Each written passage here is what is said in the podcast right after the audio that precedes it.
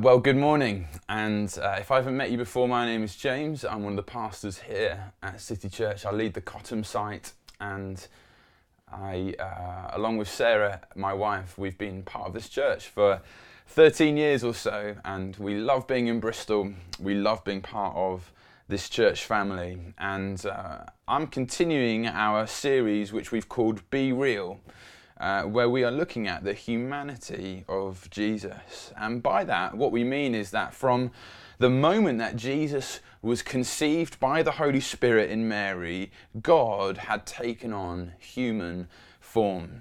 We read about it at the beginning of John's Gospel uh, that the Word, that is Jesus, became flesh and dwelt among us. And so we call that the incarnation, in which Jesus was both fully human and fully God. And so, for that to be true, it wasn't that God just appeared on earth and put human skin on like it was a, a fancy dress party, nor is it that Jesus had a, a human mode for some things and God mode for others. As the Apostle Paul wrote in Philippians, he said this of Jesus, being in very nature God, did not consider equality with God something to be used to his own advantage. Rather, he made himself nothing by taking the very nature of a servant, being made in human likeness. And being found in appearance as a man, he humbled himself by becoming obedient to death, even death on a cross. And so rather than Jesus laying aside his divinity, which you sometimes hear people say, Jesus, in fact, in addition to his fully divine nature, took up a fully human nature as well. And so, in doing that, he received the limitations and experienced the limitations of the human condition. But also, through his humanity, and, and this is important, through Christ's humanity, he is able to identify with our experiences, and we also, therefore, identify with him too. There is this union between our experiences which runs much deeper than just going through something similar to someone else. No, God rather than keeping his distance from his creation, drew near and took on human flesh and walked through life as we do. It is utterly unique in all the world religions. It is exquisite in all of its ways. It is deep and mysterious and yet intimate and close. God became human. And the question that you might ask is well, why? And, uh, uh, and, and, and what does that mean for us? And so last week we saw that Jesus became tired, and that true rest can only be found in coming to Him and receiving from Him. And today we're, we're looking at the second uh, part of this series. We're going to be looking at Jesus' experience of grief. And so if you have a Bible with you, do turn to John chapter 11. If you don't have a Bible with you, then words will appear on the screen, or you can uh, download the Bible app on your phone and you can check John 11 out there. So we're going to read John 11, uh, starting in verse 1. Now, a man named Lazarus was sick. He was from Bethany, the village of Mary and her sister Martha. So the sisters sent word to Jesus Lord, the one you love is sick. When he heard this, Jesus said, This sickness will not end in death. No, it is for God's glory, so that God's Son may be glorified through it. Now, Jesus loved Martha and her sister and Lazarus. So when he heard that Lazarus was sick, he stayed where he was two more days. And then he said to his disciples, Let us go back to Judea. But, Rabbi, they said, a short while ago the Jews there tried to stone you, and yet you are going back. Jesus answered, Are there not twelve hours of daylight? Anyone who walks in the daytime will not stumble, for they see by this world's light. It is when a person walks at night that they stumble, for they have no light. After he had said this, he went on to tell them, Our friend Lazarus has fallen asleep, but I am going there to wake him up. His disciples replied, Lord, if he sleeps, he will get better. Jesus had been speaking of his death, but his disciples thought he meant natural sleep. So then he told them plainly Lazarus is dead, and for your sake I am glad I was not there, so that you may believe. But let us go to him. Then Thomas said to the rest of the disciples, Let us also go, that we may die with him. On his arrival, Jesus found that Lazarus had already been in the tomb for four days. Now, Bethany was less than two miles from Jerusalem, and many Jews had come to Martha and Mary to comfort them in the loss of their brother. When Martha heard that Jesus was coming, she went out to meet him, but Mary stayed at home. Lord, Martha said to Jesus, if you had been here, my brother would not have died. But I know that even now God will give you whatever you ask. Jesus said to her, Your brother will rise again. Martha answered, I know you will rise again in the resurrection at the last day. Jesus said to her, I am the resurrection and the life. The one who believes in me will live, even though they die. And whoever lives by believing in me will never die. Do you believe this? Yes, Lord, she replied. I believe that you are the Messiah, the Son of God, who is to come into the world. After she had said this, she went back and called her sister Mary aside. The teacher is here, she said, and is asking for you. When Mary heard this, she got up quickly and went to him. Now Jesus had not yet entered the village, but was still at the place where Martha had met him. When the Jews who had been with Mary in the house comforting her noticed how quickly she got up and went out, they followed her, supposing she was going to the tomb to mourn there. When Mary reached the place where Jesus was and saw him, she fell at his feet and said, Lord, if you had been here, my brother would not have died. When Jesus saw her weeping, and the Jews who had come along with her also weeping, he was deeply moved in spirit and troubled. Where have you laid him? he asked. Come and see, Lord, they replied. Jesus wept.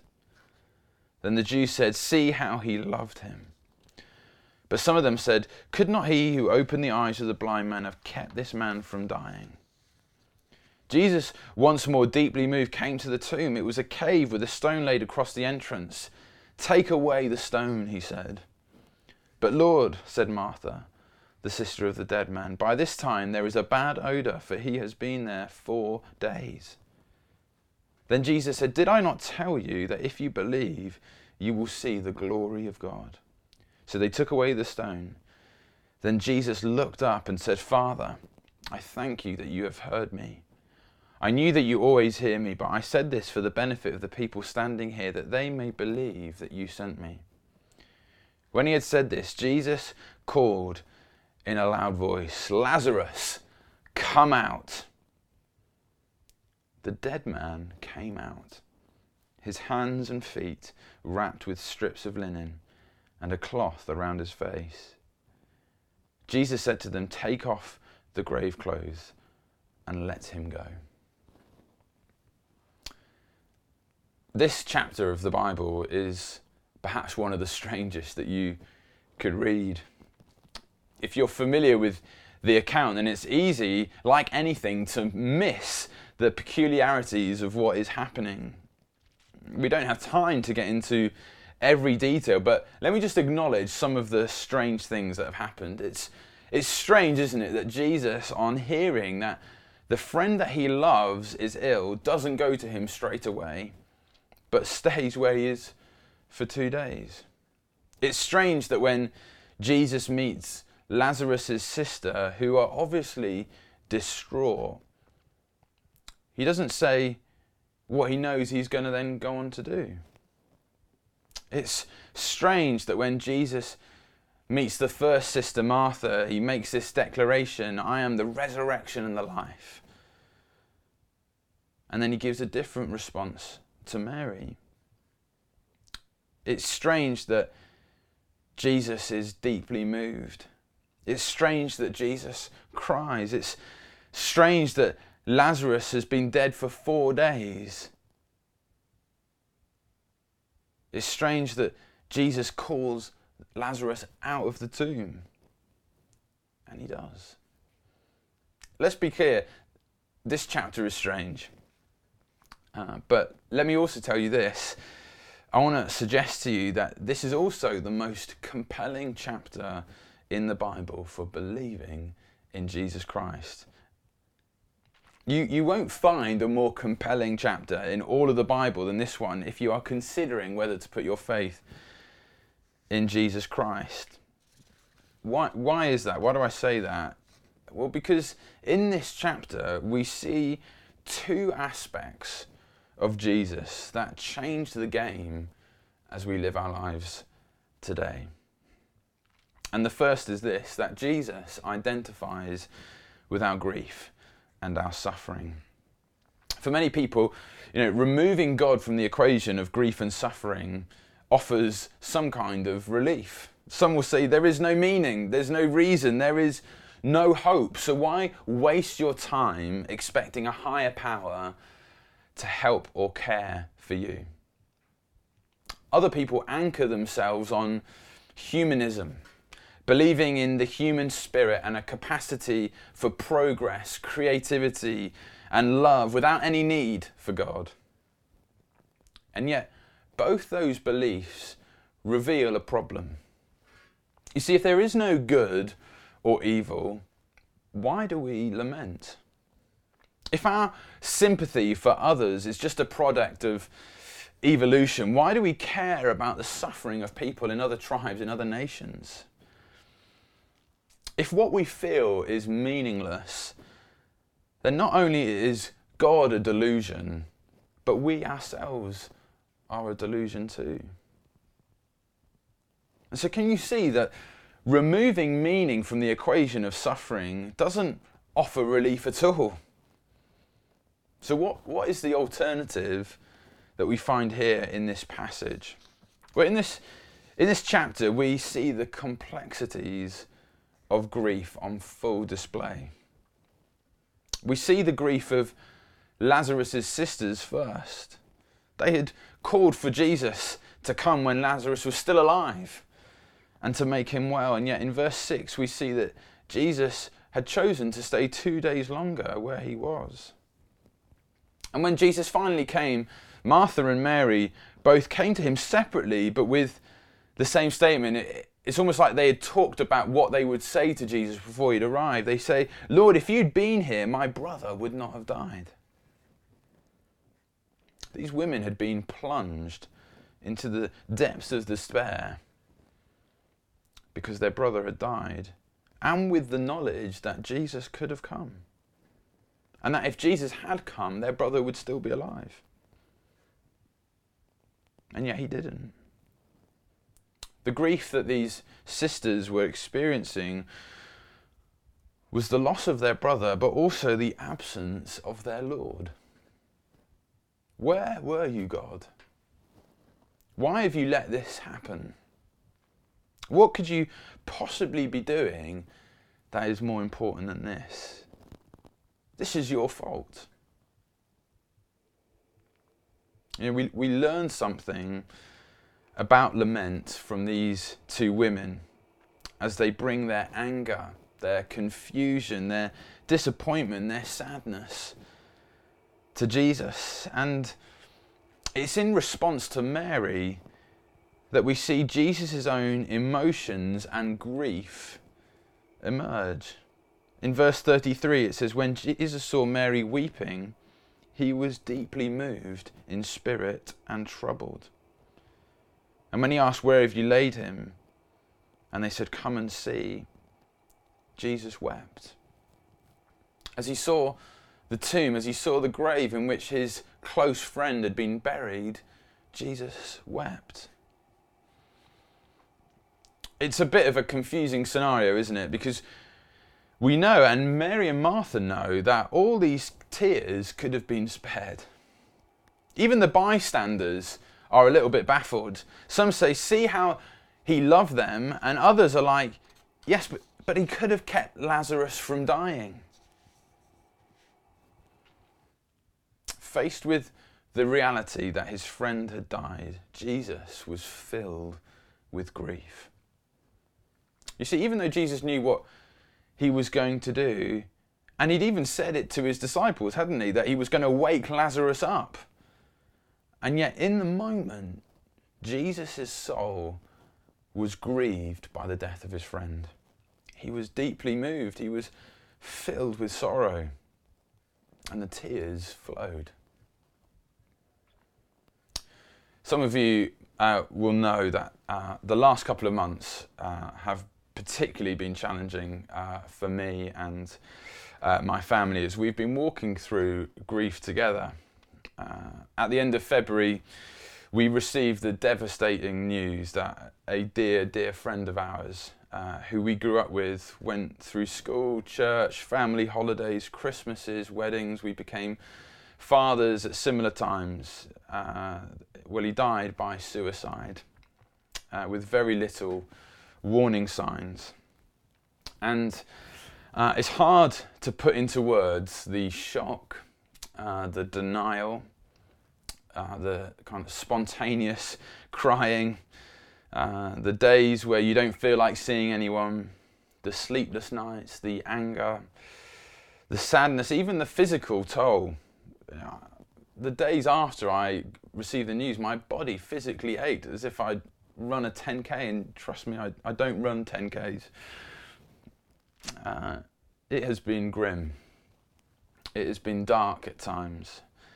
Uh, going through things in your head over and over again. And having attempted to try and do normal things in the week that we got the news, I realised I wasn't coping and I needed to stop. And uh, I've been so grateful to our staff team, uh, our Connect group, a number of people in our church who have been aware of what's going on and who have really showed up at this difficult time. It's actually been quite strange to be cared for when so much of my role is doing doing that for other people and so taking time out and allowing people to show us love has been humbling for me particularly. However, without a doubt, the thing that has carried me through has been the knowledge that Jesus has been holding me, that he grieves with me, that he is enraged with me about the cruelty of suicide. Isaiah 40, which keeps coming up, doesn't it, uh, over the last few weeks. Um, it, was a, it was a reading that was read at Josh's funeral just this Tuesday. And uh, in Isaiah 40, it says this He tends his flock like a shepherd. He gathers the lambs in his arms and carries them close to his heart. He gently leads those that have young. Friends, Jesus holds us close to his heart in our grief and in our suffering. His tears flow with ours. And that is the first aspect of Jesus that we see that he identifies with our grief and our suffering. He draws us close. He comforts us.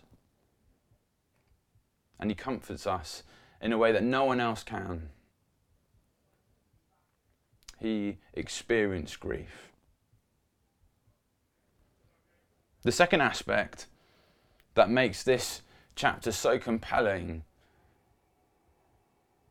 in terms of being a follower of Jesus is the fact that, that Jesus didn't just weep. Jesus didn't just weep. We, we actually see another emotion come from Jesus, and it's in verses 33 and in 38 uh, in our English translations, it says that Jesus was deeply moved at the tears of Mary and again deeply moved at the sight of the grave in which his friend Lazarus was buried. Deeply moved, it's a pretty tame translation of what that really means in the original Greek, which is that Jesus was enraged. Jesus was enraged. Enraged, it means to roar it means to storm in anger. When, when Jesus was faced with his friend's death, he roared. He stormed with anger. Why?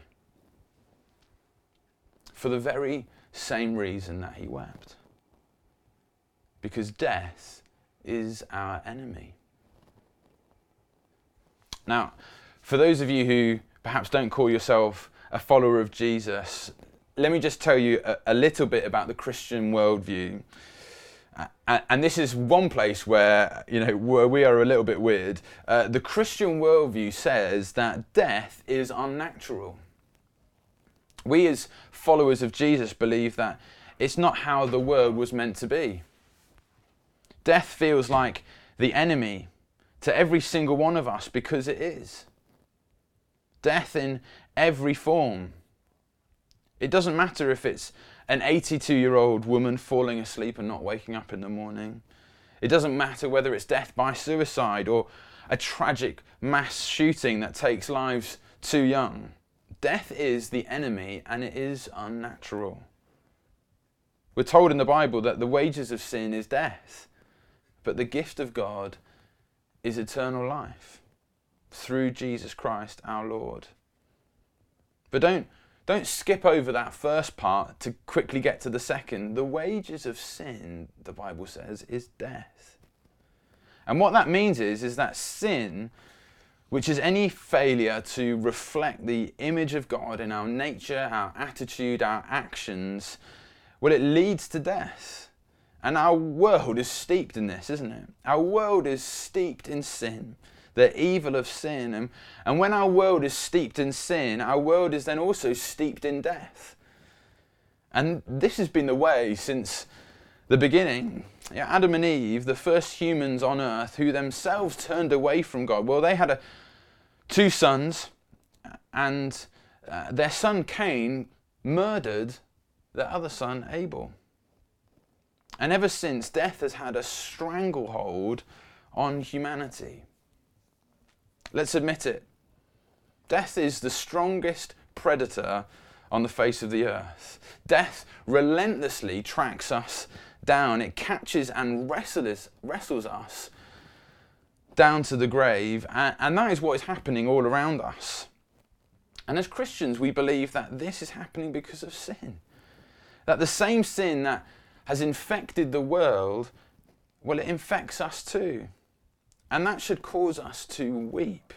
That should cause us to roar with anger because death is our enemy.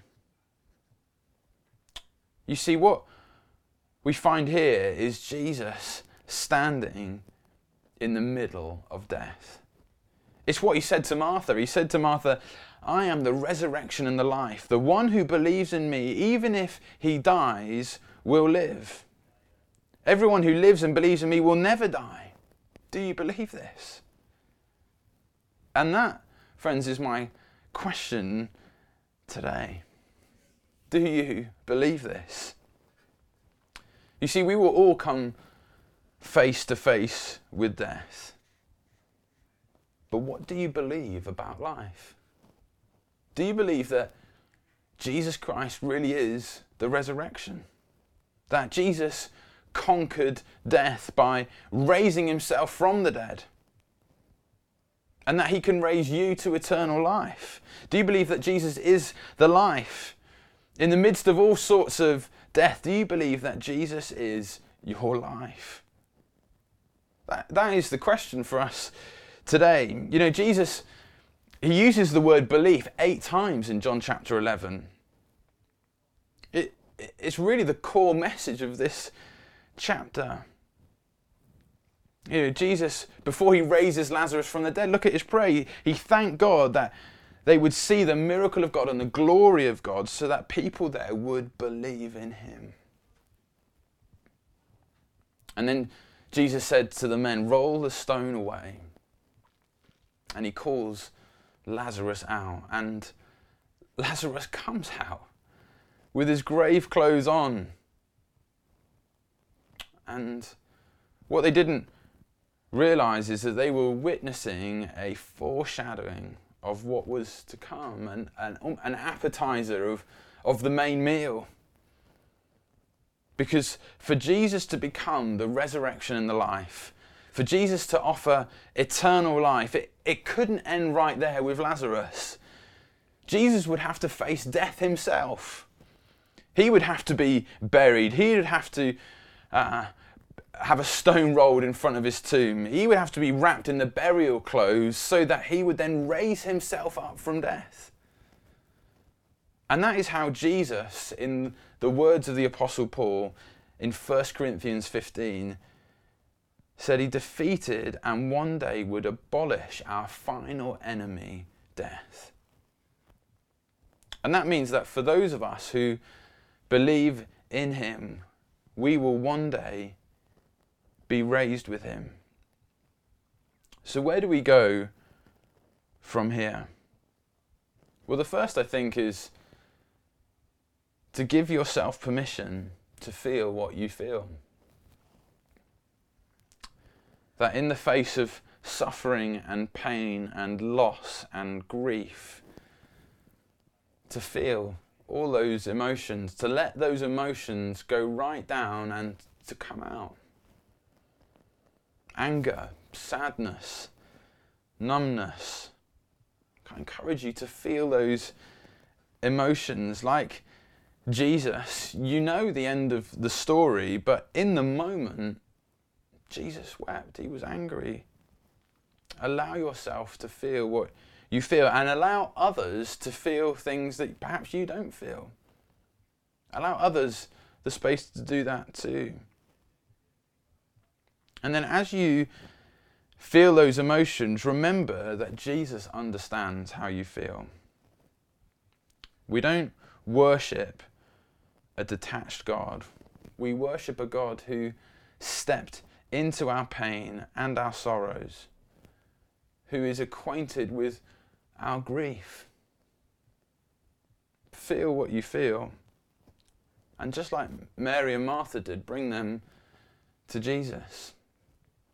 I want to just uh, point you to a, a, service of lament that we're holding at the Elm Grove Centre on the 21st of May. That would be a great opportunity to come and express your emotions to God. That's the first thing. Allow yourself to feel. The second thing is this. If, if you're not a Christian here today, the encouragement is to believe. The call, in fact, is for you to believe in Jesus. That if you are sitting here today and you are grieving, your grief points to a greater reality and you can receive the gift of God today. Jesus is the only one who has triumphed over death and can offer you eternal life. Jesus fully defeated death on the cross, scorning its shame, and now he sits at the right hand of the Father and he offers you resurrection. I want to encourage you to receive that gift today. I want to just finish by uh, reading uh, a verse from a song. Uh, it's a song that um, me and my siblings sang at Josh's funeral on Tuesday, and it speaks of this eternal hope that we have in Jesus. Uh, it says this There is a hope that lifts my weary head a consolation strong against despair. That when the world has plunged me in its deepest pit, I find the Saviour there. Through present sufferings, future's fear, He whispers courage in my ear. For I am safe in everlasting arms, and they will lead me home. Amen.